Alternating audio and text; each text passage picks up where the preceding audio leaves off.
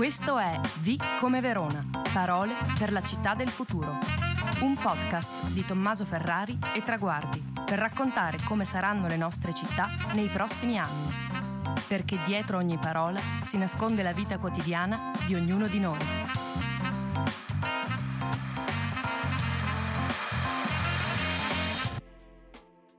Vi doppia come wine. Cosa mangi e ti dirò chi sei. Una sentenza, quella di Brillat Savarin, che si adatta alla perfezione a Luca Nicolis, che del talento di dare da mangiare e da bere alle persone, per coglierne ogni sfumatura, ha fatto una passione e un lavoro. Nato a Bussolengo nel 1977, dopo la scuola alberghiera e qualche esperienza sul lago, arriva per la prima volta a toccare le stelle, quelle Michelin, al ristorante Il Desco, dove incontra Gualtiero Marchesi, sommo sacerdote dell'alta cucina italiana. Da allora un susseguirsi di esperienze al di qua e al di là delle Alpi, per esplorare ogni sentiero culinario e gastronomico, fino al ritorno a Verona nel 2014, come direttore della Bottega del Vino, storico approdo dei palati più raffinati in terra scaligera da più di due secoli, tappa imperdibile per ogni appassionato di ottima cucina e grandi cantine. Grazie all'insegnamento di grandi maestri e alla passione per i prodotti del territorio, ha saputo ridare lustro a uno dei biglietti da visita della città. Una bella responsabilità che impone, ogni tanto, una corsetta sui bastioni per tirare il fiato e fare il pieno di energia. Ciao Luca, grazie per aver accettato il nostro invito a partecipare a V come Verona. Grazie Tommy, è un piacere. Dobbiamo confessarlo, la scelta di intitolare questa puntata Wine è un po' tamarra e ne siamo consapevoli. Non è però una scelta puramente dettata dall'alfabeto, perché in quella doppia V si intrecciano due elementi fondamentali per la nostra città che sono Silvino, ma anche la Valpolicella. La zona che senza nulla togliere le altre parti della provincia veronese, non ce ne vogliano Soave, Custozza, ma anche Valdillasi, insomma non voglio eh, dilungarmi, ha portato la nostra città sull'Olimpo delle produzioni vitivinicole. Ma in fondo parlare di wine e non solo di vino ci aiuta anche a riflettere sulla straordinaria capacità di questo prodotto di proiettare Verona sulla scena internazionale, spingendo moltissimi stranieri a visitarla e portando i suoi profumi sulle tavole di tutto il mondo. L'universo del vino però si espande ben oltre Verona, lo sappiamo bene e negli ultimi anni l'attenzione per questo prodotto d'eccellenza è aumentata moltissimo, con un pubblico di appassionati più numeroso, ma anche più preparato e selettivo, disposto a investire su produzioni e territori di qualità, ma anche a stroncare senza pietà chi non lavora in maniera adeguata. Prima di iniziare a parlare di città, ti chiederei di raccontarci com'è cambiato e come sta cambiando il mondo del vino, di chi lo produce, di chi lo vende e di chi lo consuma. E allora, il mondo del vino negli ultimi anni è profondamente cambiato, ma perché è profondamente cambiata la nostra cultura, ma soprattutto la nostra consapevolezza del bere. Diciamo che il vino era comunque ed è sempre stato il, la bevanda povera da mettere sulle tavole. Quando si è cominciato a farla diventare ed arricchirla anche con processi di marketing creativi, così possiamo chiamarli, e a fare e a studiare le etichette e valorizzare i territori, il vino è esploso, ma è esploso culturalmente anche come status symbol.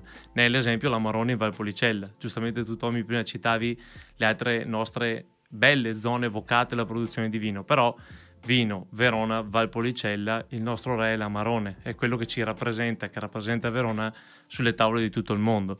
È cambiata la maniera di consumarlo perché si beve molto più consapevolmente, forse anche grazie a tante norme che sono state inserite nel nostro codice che un po' stringono sull'abuso dell'alcol si beve con più testa, nel senso che si può scegliere anche grazie ad internet e anche grazie alla possibilità che ti dà internet di confrontare prezzi, qualità, produzioni, storie, provenienze, ma soprattutto si vende meglio nella vendita, perché se tu ti raffronti con un cliente che è preparato è molto più facile vendere perché parli esattamente la stessa lingua. E questo effettivamente è un trend che noi notiamo e che Verona nota anno dopo anno anche grazie alla sua fiera eh, d'eccellenza che è il Vinitali. Ma veniamo alla prima domanda con cui battezziamo tutti i nostri ospiti. Perché per te wine, ok dai diciamo vino perché wine insomma è effettivamente un po' tamarro, è una parola fondamentale per la città del futuro? È una parola fondamentale perché ci rappresenta. Non c'è niente di più wine che la nostra cultura a tavola noi, i nostri nonni, i nostri, eh, i nostri antenati mettevano sempre il bicchiere di vino, rosso per lo più, e perché non trovare il futuro nella nostra tradizione? C'è da inventare tanto, ma c'è anche tanto da imparare da quello che ci hanno lasciato e quello che possiamo fare con quello che ci hanno lasciato i nostri avi, i nostri antenati. Ma soprattutto, eh, mi riallaccio al discorso di prima, sta in noi far diventare wine non solo un consumo, un abuso, ma soprattutto una cultura. Veronelli parlava di cultura perché mescolava le due parole, la cultura dei campi e la cultura di quello che deve essere la conoscenza. E Gino, insomma, era gastronauta, anarchico, giornalista, aveva tutto, insomma, sapeva di cosa parlava e lo sapeva già tanti anni fa. Tu, tra l'altro, hai un'esperienza diretta sul mercato del vino, gestisci eh, sicuramente uno dei locali più storici eh, di Verona e meta sostanzialmente di tutti coloro in, gli amanti del vino che insomma passano da, Verona di solito passano dalla bottega del vino. Allora ti chiedo questo, ehm, la riconosci questa tradizione portata avanti anche dalle nuove generazioni oppure si sta un po' perdendo? No, no, non si sta, non si sta perdendo, anzi la stiamo, eh, la stiamo amplificando. Eh, il fatto che oggi siamo qui a discutere di vino Valpolicella, Verona, Bottega, vuol dire che c'è grande attenzione anche da parte di un, di un pubblico che non è più giovanissimo, perché una volta, se, se ben ti ricordi, il vino era bevanda riservata ai veci. Adesso invece anche i giovani bevono vino e per cui già il parlarne porta avanti la grande cultura del vino, ma soprattutto del nostro territorio. Noi abbiamo un territorio di una ricchezza estrema. Pensa che in sette comuni, cioè che sono i sette comuni della Valpolicella, che cosa sia stati capaci di creare. E questo è bello perché appunto l'idea che dai tu, no? perché v, wine è una parola per del futuro, perché wine è la nostra tradizione, eh, mi piace molto perché collega, diciamo, eh, la modernità, chiamiamola così, lo sviluppo alla tradizione, che credo anch'io sia uno dei punti focali su cui si debba concentrare la città del futuro. In questa puntata, dal titolo strano, l'abbiamo già detto più volte, anche le domande devono adeguarsi e dunque per spiazzarti un po' ho pensato di chiederti quale rapporto corre nella nostra città fra un prodotto d'eccellenza come il vino e una realtà poco conosciuta come il Parco delle Mura. Eh beh, spiazz- spiazzante, sì, sì. È spiazzante. Allora, eh, Parco delle Mura, eh, mi trovi anche abbastanza informato perché ci vado spesso a correre e penso che siano forse 8-10 km di mura, penso caso unico tra l'altro in Europa di un, un percorso di mura fortificate che pre- pressoché continuano, non hanno interruzioni. Fa, fa, voglio fantasticare un pochino, no? mi immagino i 9 km come le 9 buche del golf, immagina ogni chilometro una buvette dove puoi bere un bicchiere di vino. Parti dal Custoza, come dicevi tu, è Soave, ecco il Durello dei Lessini, la Marone, il Valpo, il Ripasso. Per cui immagina un luogo dove la gente va a, a correre, a rilassarsi, a fare sport, a bere, a leggere, a fare cultura e potrebbe essere il Parco delle Mura. È bellissimo il fatto che tu inserisci, eh, ed è bello questo binomio di cultura e vino, perché molto spesso, e qui ti incalzo un po', eh, molto spesso appunto la parola vino è sempre considerato come, certo, divertimento, ma come è giusto che sia, ma molto spesso lo vediamo sempre come eh, qualcosa di ehm, euforico, no? E non qualcosa di, come dicevi tu, bere consapevole, non qualcosa che si adatta a un parco tematico culturale dove mettere assieme eh, attività all'aperto, eh, libri, eh, scoperte del territorio. Allora, eh, ti dico questo, non credi che da questo punto di vista eh, serva fare qualche passo in avanti? Serve di sicuro e anche qui possiamo imparare da, dal passato o dai nostri grandi ispiratori. Tu immagina un artista astemio, ne conosci qualcuno? Se lo conosci sicuramente è triste, e questo lo è. Immagina, pensa che gli spartani facevano i primi consigli di guerra, li facevano da ubriachi, per avere più fantasia in quello che discutevano. Poi lo, lo ridiscutevano per tarargli il tiro. Io non dico di ubriacarsi per star meglio, assolutamente, non è questo il messaggio che deve andare però l'euforia, la bellezza, la, la, la condivisione che porta un calice di vino bevuto consapevolmente in un luogo adatto, dove si fa cultura, ma magari si fa poesia, dove si fa specialmente condivisione, non attraverso uno schermo o un telefono, ma si fa guardandosi in faccia, battendo i bicchieri, sentendo il vetro che schiocca. Condivisione, quanto ci è mancata questa parola durante quest'anno eh, di pandemia. E devo dire che eh, anche la nostra cultura, è vero che ci definiscono un po', come dire, chiusi, in realtà eh, noi veronesi Ma eh, che, come dire, siamo solo matti. Esattamente. e quindi per noi la condivisione è sostanzialmente tutto e credo che, come tutti ovviamente, è bello però anche questo, uh, questa tradizione del vino che mette assieme eh, le persone, come dicevi tu anche nelle tavole dei nostri nonni, quando si stava tutti assieme c'era un buon bicchiere di vino in mezzo. Ma arriviamo a un'altra domanda che mi interessa uh, molto e che riproponiamo sempre ai nostri ospiti eh, perché si ha sempre la sensazione che poi una parola interessi solo a diciamo una categoria specifica. Allora ti chiedo perché il rapporto fra città e vino non riguarda soltanto gli operatori del settore, ma interessa tutti i cittadini e posso dire anche quegli astemi? Che brutta parola che hai usato, mi ha messo un po' di tristezza, stanno andando così bene. Vabbè. Allora interessa, per, interessa sicuramente perché il vino porta ricchezza e, e comunque le basi anche sociali nel, eh, nel nostro modo di organizzare, nell'organizzare la nostra società, eh, volente o dolente, non è per essere cinici, ma passano dalla ricchezza, dalla ricchezza che si può anche poi riversare sul territorio. Tu immagina che la Valpolicella, eh, il, scusami, il prezzo della Valpolicella ormai è equiparabile al prezzo di Montalcino. Questo vuol dire che c'è qualcuno che ha venduto e qualcuno che ha comprato, qualcuno che ha investito, qualcuno che ha messo ricchezza sul territorio e quando uno investe, quando uno mette ricchezza, vuole, lo vuole fatto bene, vuole che le cose vengano fatte in una certa maniera, vuol dire qualità, vuol dire una, ancora una volta portare conoscenza. E tu immagina tutta questa ricchezza, tutta questa conoscenza che si riversa sul territorio. Vuol dire che anche chi poi non è il bevitore, anche l'astemio, però probabilmente magari in servizi sociali dati da questa ricchezza se ne può avvantaggiare. Per cui bene aiutare, bene condividere, ma bisogna avere la possibilità attraverso chi porta conoscenza di far sì che questa condivisione diventi territoriale e diventi universale. Ecco, e tra l'altro eh, mi viene da dire, ma forse lo riprendiamo anche nella riflessione ultima che farò, eh, però su questa ricchezza e su questa condivisione io sono molto d'accordo eh, perché è un asset fondamentale quello del vino a Verona, ripeto, non solo per il Vinitali, ma per tutto l'indotto che porta, non hai però la sensazione che ogni tanto sia un po' come dire, frammentata questa ricchezza e che Beh, potrebbe molto, fare sinergia di più? È molto italiana questa cosa, è molto, cioè noi siamo comunque fondamentalmente degli individualisti e il fatto che io possa fare bene non vuol dire che tu possa fare meglio, questa è un po' eh, l'idea che purtroppo ci, ci pervade, però se c'è una cosa che abbiamo imparato, specialmente dopo questo periodo di, di, grande, di, di grande riflessione, perché per tanti che hanno avuto la possibilità di avere il tempo di poterla fare, è che noi, nessuno di noi è un'isola. Un grande amarone e un amarone che conta poco sulla scala della qualità hanno senso di esistere solo perché uno sostiene l'altro, perché altrimenti non ci potrebbe essere differenza.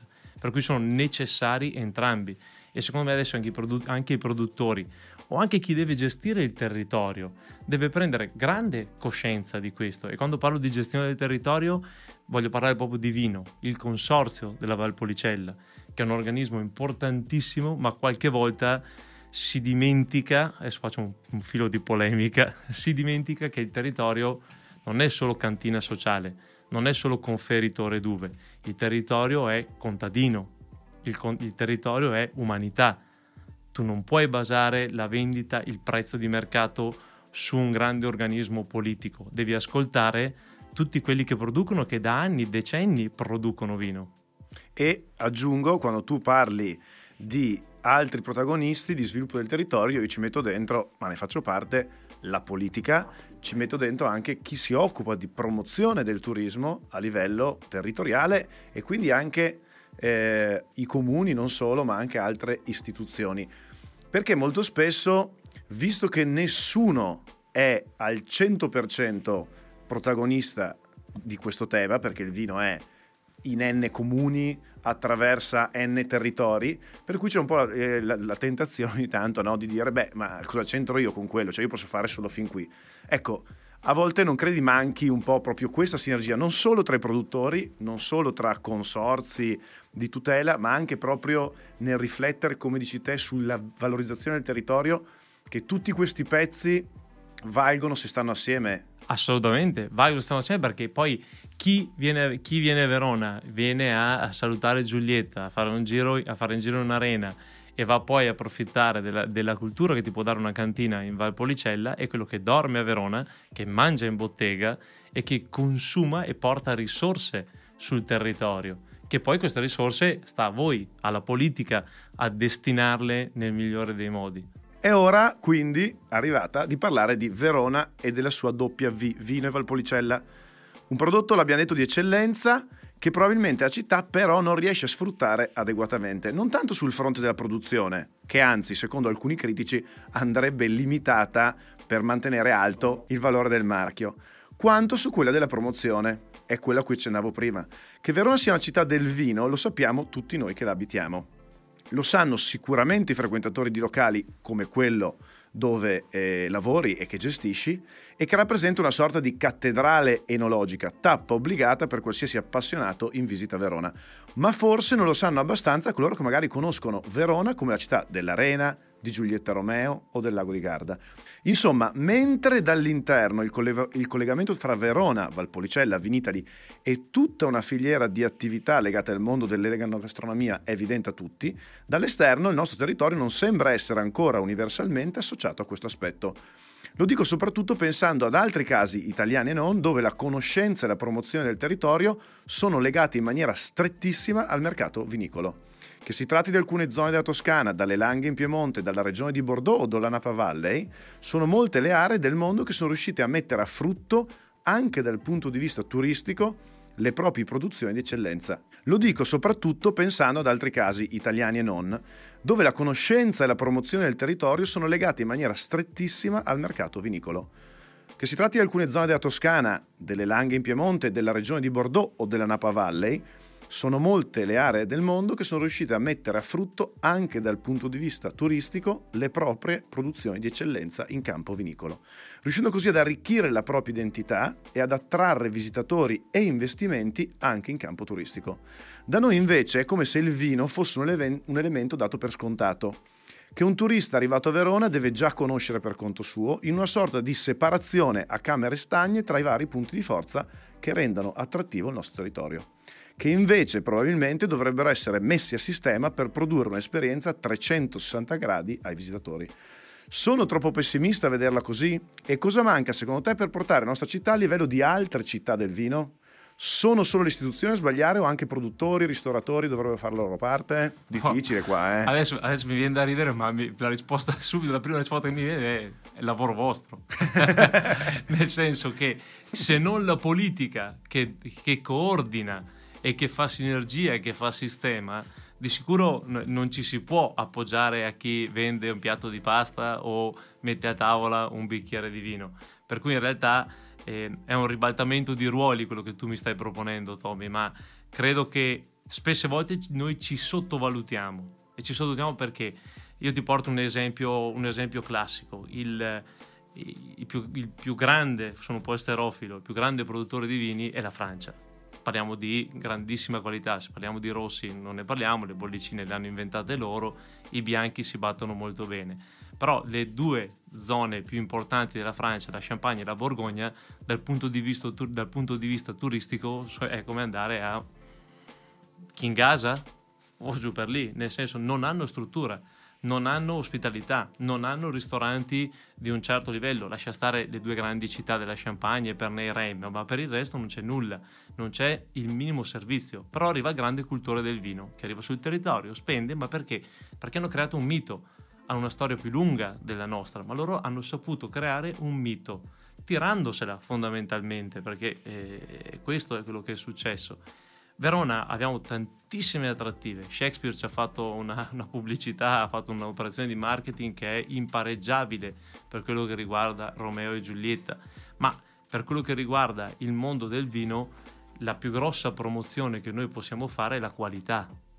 Prima tu parlavi di prezzi del vino, di abbassamento di produzioni che sono direttamente collegate. Noi dobbiamo fare qualità, non serve a niente fare le, quantità di vino che si fanno di Tavernello. Tavernello fa il, fa il suo lavoro.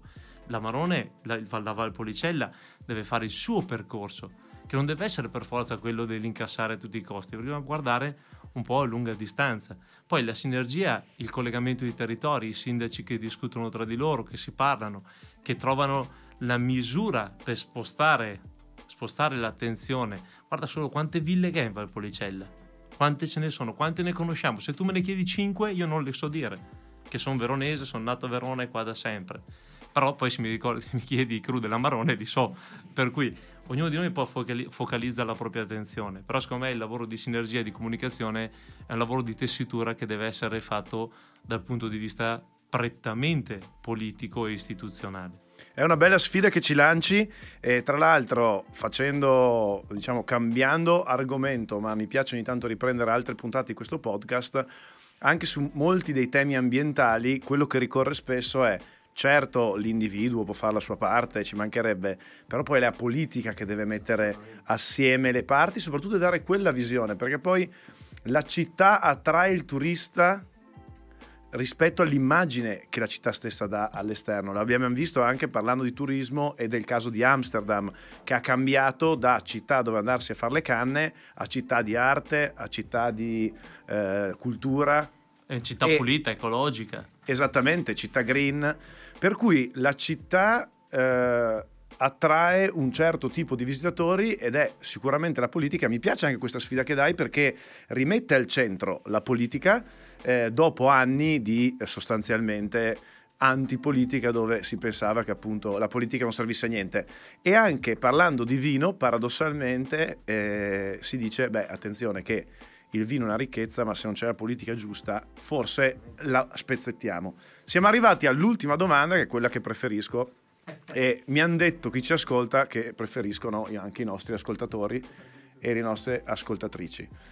Domani ti svegli e invece che alla bottega del vino scopri che devi andare a lavorare a Palazzo Barbieri come sindaco di Verona.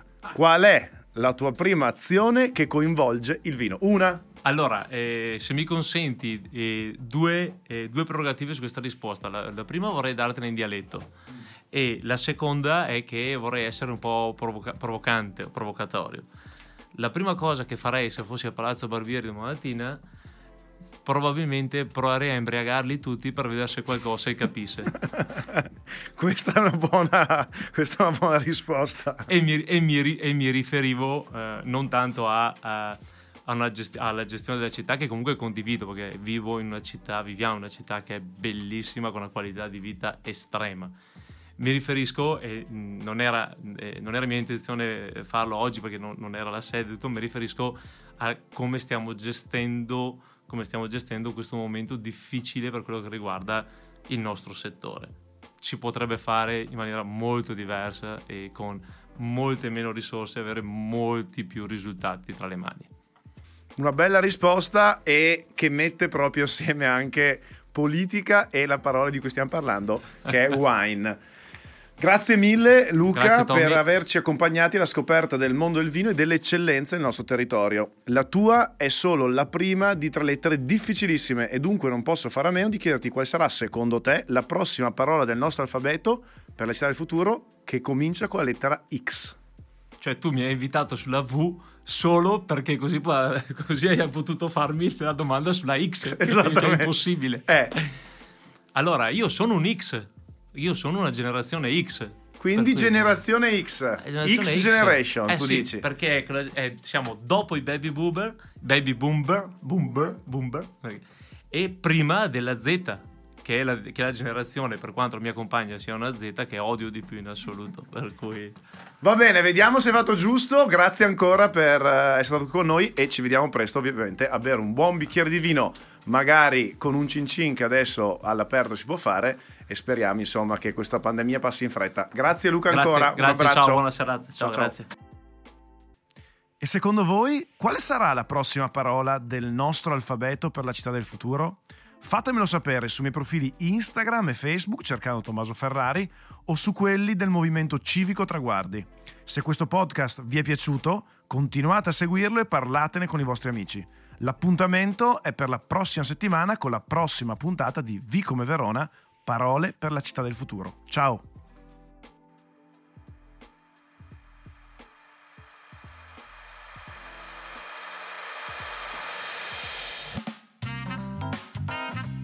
Avete ascoltato Vi come Verona, parole per la città del futuro, un podcast di Tommaso Ferrari e Traguardi. Se la puntata vi è piaciuta, continuate a seguirci e iscrivetevi ai nostri canali Facebook, Instagram e YouTube.